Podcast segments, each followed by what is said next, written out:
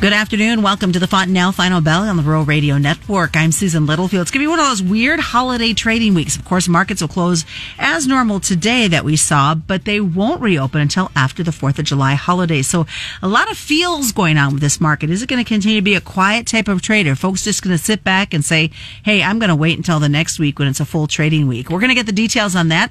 We're going to talk about some follow, fall through buying that is both in the cattle and on the soybean side.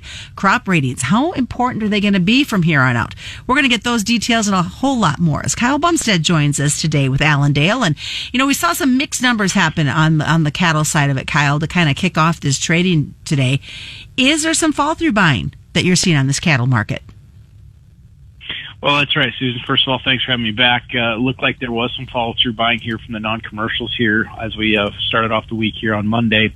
We weren't quite able to uh, make and eclipse that uh, new life of contract high or new lifetime high here in August feeders that we made here on Friday. That was up there uh, just uh, north of 248. We got as high as 247.97 here today on a Monday, which is good, but it was an inside trading session. Kind of some indecision here, and the indecision I think was coming here because uh, some of these non commercials looked over here here at the spreads.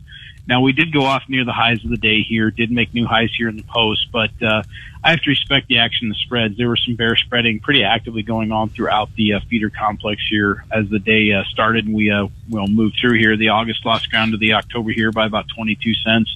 September lost the October by about a dime, and the October lost November by about two cents. So did see some active uh, spreading, but when I look at it, uh, total complex as a whole here in the feeder cattle, volume was rather light today. So I don't know how much I want to weigh in uh, as far as the uh, spread activity out there in those deferreds. But getting up here into uh, life contract highs, new contract highs here, new life of you know highs in this feeder cattle market makes me kind of you know a little bit nervous up here as far as who's going to be the next one to buy it. We did see on the uh, commitments of traders here that uh, the funds are carrying some uh, sizable length here in this feeder cattle market.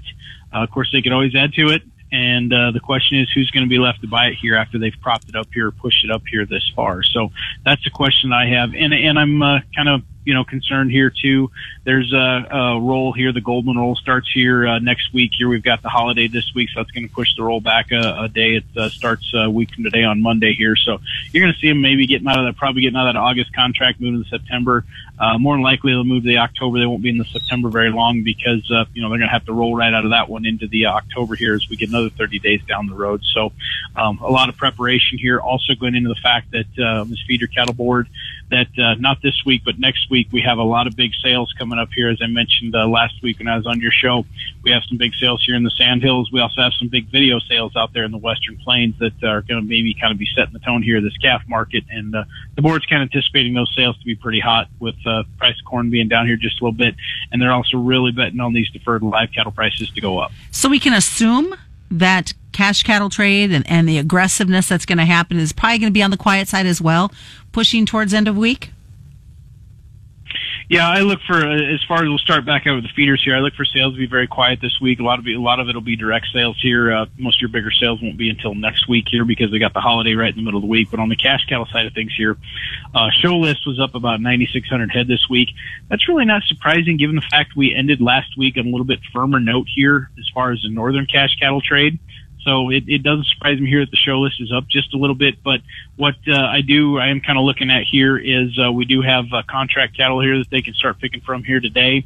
But our uh, forward contracted numbers are down about, uh, I think they're down between 30 or 40 percent from last year. So we don't have near the contract cattle to pick through, but we got a few more cattle out here in the country that are open here that we can that they've got on the show list here to start picking from. Now, um, like you said, probably going to be a little bit quieter here, but they will be buying for a full week of kill next week. A lot of plants are dark here today. Um, simply observing the holiday, they're dark today and tomorrow. So we've got a full week next week here. So I look for that cash trade. If it's going to be stronger or, or really, uh, you know, come rocketing higher, it's going to be at the end of the week. I think when the Packers are going to be forced to pay up, if they are forced to pay up here this week. But you know, we really need to keep a look on it here. We're getting at the Fourth of July. We're starting to enter in uh, some of the old timers call it the dog days of summer. So uh, that box beef market here is going to have to be watched here pretty close because that's what's been propping up this uh, cattle market here. You know, the cash the cash box has been uh, you know really keeping the firm cash out there as far as uh, in the countryside. So, what's your thoughts on how aggressive the hogs were for a Monday? Yeah, the hogs that was pretty aggressive here, but then I looked over and I saw the cutout up five dollars and sixty cents here at noon. Uh, hogs, uh, hogs were about due for their rally. It was it was time for hogs. Now uh, they are uh, bull spreading those hogs here. July's gaining the August, August gaining the October, August, October gaining on the December. So look like there's some commercial bull spreading going on there. But uh, looking here at this August contract, we weren't quite able to finish. We we we finished the day at that 94.32 area, which is kind of the old breakout point here. Uh, we had back here in the middle of uh, June here around that uh, 94.70 and 94.80 area. So it looks to me like it uh, wanted to go back and check that breakout point. Now, uh, Wednesday is going to be the, you know, telltale. Is it going to take off from there and that's going to be the buy point or is this going to, uh, you know, eventually work lower here? We've had, uh, six, seven days of higher closes here in this hog contract. It's probably due for a little bit of a setback here, maybe back down towards the bottom end of the range here on the 88.30 to 88 and a half area. There's also some moving averages down there, like the 20 day around the 88.90 area. So we could see some technical sell pressure come back in here and see if they support it down there at the bottom end of the range. Well, we're looking at obviously the 4th of July coming at us tomorrow. Could we see, or is there hopes that we'll see some good, you know, retail movement of proteins across that meat counter? I think there is, but most of that buying's already been done. So we're going to be looking at uh, what is the uh, retailer, the end user, and the restaurant. What are they going to be looking at here? Place sides are going to be. There's probably going to be some quick ship stuff, and that could, uh, you know, have the boxes on a little bit of a roller coaster as far as, far as the uh, box beef and the pork cutouts. We could see, you know, back and forth here trade here as those uh, retailers get their needs met here, is filling the coolers back up here, and uh, also need to kind of keep an eye on the weather as well too for that box. I mean, if it's you know, sweltering heat like we're looking at here the next couple of days here in the plains. If you start to see that weather emerge out on the coast, then you could see that demand pull back just a little bit because people don't want to stand outside and grill in that kind of weather. All right. Well, more is coming up. Stick around, folks. We got more on the second half of the Fontanelle Final Bell up after this. You're listening to the Rural Radio Network.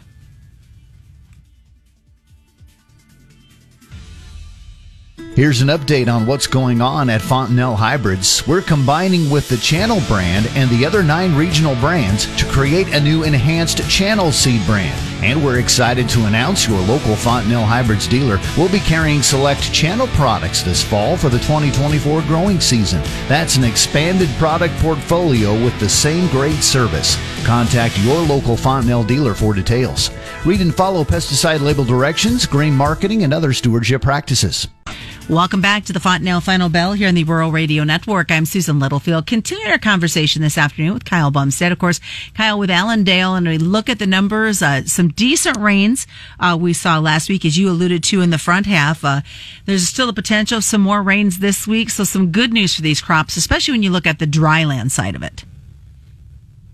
Well, that's right, Susan. I mean, here in central Nebraska, um, we look really good as far as all of our crops, our dryland crops. Now, I know that the rains here in this particular area were spotty. I was over west at the very, very far western edge of the of the central corn belt here, um, over by Taylor over the weekend. They got 70 hundredths, and you get back here uh, west of Ericson, we had uh, 2.7 inches and uh, you get a little bit further east, the totals were, uh, you know, we were all over the board. So it is helping here as far as the uh, dryland crops go, and that's going to help us here as far as uh, what we see down in Kansas. Uh, I did, I did, however, see a lot of hail damage here in uh, southwestern Nebraska, south central Nebraska, northwest Kansas.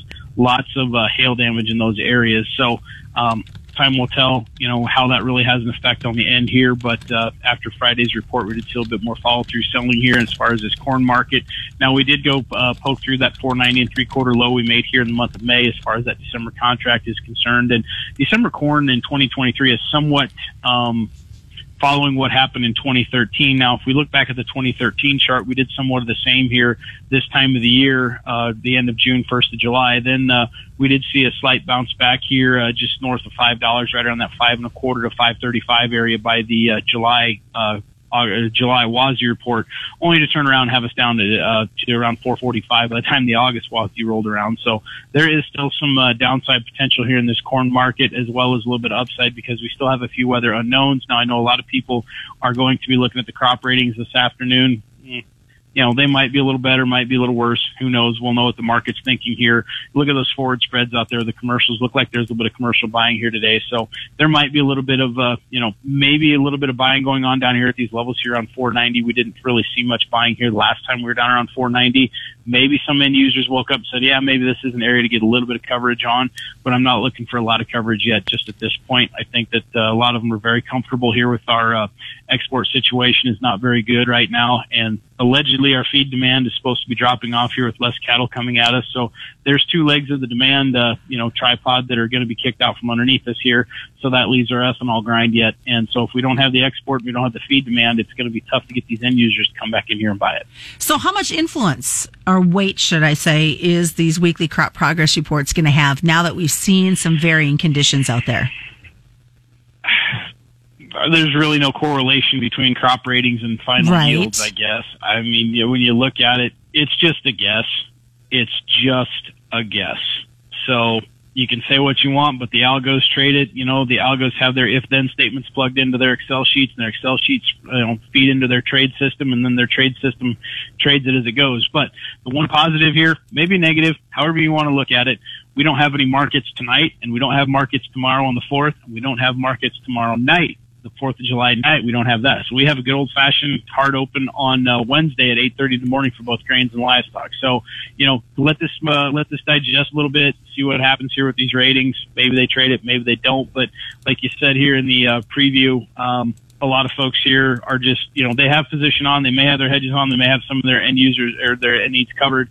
And some people, a lot of people are just simply out of the market this week because there's that holiday right smack dab in the middle of the week. So they're watching their position. They're just not actively in the market this week. And I look for that to maybe, uh, you know, w- that'll change here next week. Once we get into a full week of trade, I think that there'll be some more volume out here next week. What is your thoughts on, on the follow through for these soybeans? follow through the soybeans, it looks good, but the fact that we uh, got just shy of that fourteen dollar mark here in November, here we just we uh, ticked up there to thirteen ninety one and three quarters, settled almost forty cents off our highs here in that uh, bean contract. Looks like it could be somewhat blow off top in nature. There was uh, there was sell pressure out there in the spreads today. That Nove Nove soybean spread had a 20 cent change, uh, change there. It, uh, we, we had a high of a dollar 47 and a half and a low of a dollar 14 and a half. So it itself had a, you know, 33, 34 cent range there as far as that spread.